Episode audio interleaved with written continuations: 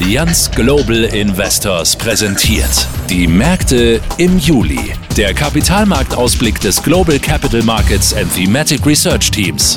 Und hier ist Axel Robert Müller. Schönen guten Tag. Heute geht es in diesem Podcast um ein Thema, das uns alle täglich betrifft.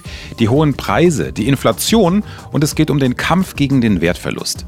Ihnen geht es wahrscheinlich wie mir nach dem Einkaufen im Supermarkt. Ne? Man schaut verwundert auf den Kassenzettel. Der Betrag ist so hoch und irgendwie ist relativ wenig im Einkaufswagen.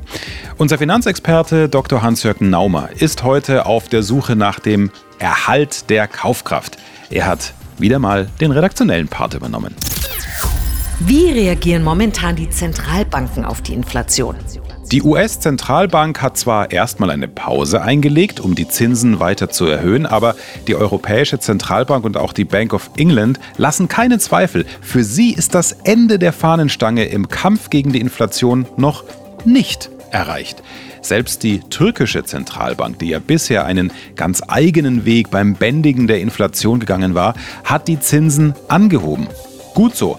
Die große Rebalancierung, also der Weg zurück zum Gleichgewicht der Weltwirtschaft, findet statt. Die Ungleichgewichte, die entstanden sind, entladen sich zuerst in den Preisen. Da ist es umso wichtiger, dass die Währungshüter mit Wort und Tat die Inflationserwartungen brechen. Auch die US-Zentralbank dürfte nicht lange untätig bleiben. Sie wollte mit der Pause offensichtlich den ohnehin schon aufgewühlten Markt nicht noch weiter aufwühlen. Da gibt es ja Probleme bei den US-Regionalbanken. Was bedeutet das für die Anlegerinnen und Anleger? Der Kampf gegen den Wertverlust geht weiter. Zwar wirken die wieder positiven Renditen beruhigend, aber Grund zum Ausruhen gibt es keinen. Im Gegenteil, gemessen an den Realzinsen, also dem, was von den Nominalzinsen nach Abzug der Inflation noch übrig bleibt, hat sich die Lage sogar deutlich verschlechtert. Wenn wir mal länger die historische Entwicklung betrachten, dann sind negative Realzinsen selten, aber leider keine unbekannten.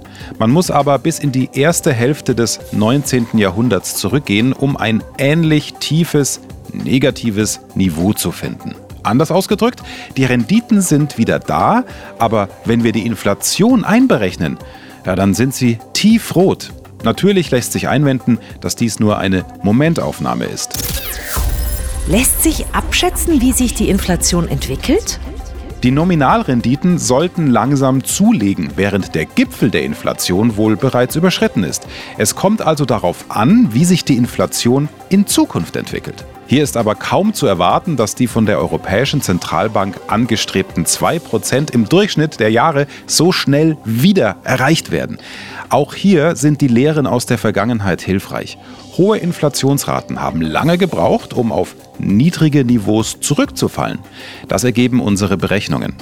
Dafür wurden das Inflationsumfeld der G7-Staaten, der Schweiz, Norwegen, Dänemark, Neuseeland, Hongkong und Singapur betrachtet. Und zwar seit 1971. Was sich da zeigt, ist, circa zwei Jahre nachdem der Gipfel überschritten wurde, bewegte sich die Inflation im Durchschnitt noch immer auf der Hälfte des Gipfelniveaus. Nach fünf Jahren war sie auf etwas mehr als ein Drittel zurückgegangen. Inflation scheint also nachzuhallen. Doch das ist noch nicht alles. Zumindest sollten wichtige Disruptoren, also Technologien, die die bisherigen Geschäftsmodelle grundlegend verändern, dazu beitragen, dass uns ein latenter Inflationsdruck begleitet. Die Digitalisierung sollte dafür sorgen, dass die Effizienz in der Wirtschaft gesteigert wird.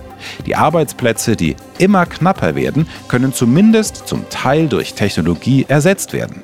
Drei Faktoren sorgen dafür, dass die Preise eher steigen. Die Demografie, die Dekarbonisierung, also der Wandel der Weltwirtschaft auf Klimaneutralität und die Deglobalisierung.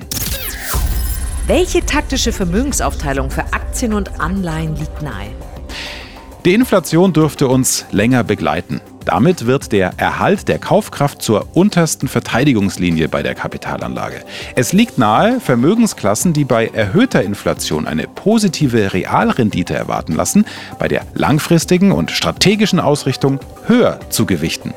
Die Nachhaltigkeit ist endgültig zum Anlagetrend geworden. Aus kurzfristiger und taktischer Sicht erscheint mehr Vorsicht angebracht. Es fällt auf, dass es an den Aktienmärkten an Marktbreite fehlt. Die Kursgewinne in den letzten Wochen wurden von ja, vergleichsweise wenigen Titeln getragen. Der Technologiesektor dominierte das Marktgeschehen. Eine Rezession in den USA zum Jahreswechsel hin ist noch nicht vom Tisch. Der Ausblick auf das Wachstum dürfte für die Aktienmärkte ein Belastungsfaktor bleiben. Die Staatsanleihenmärkte dürften davon eher profitieren.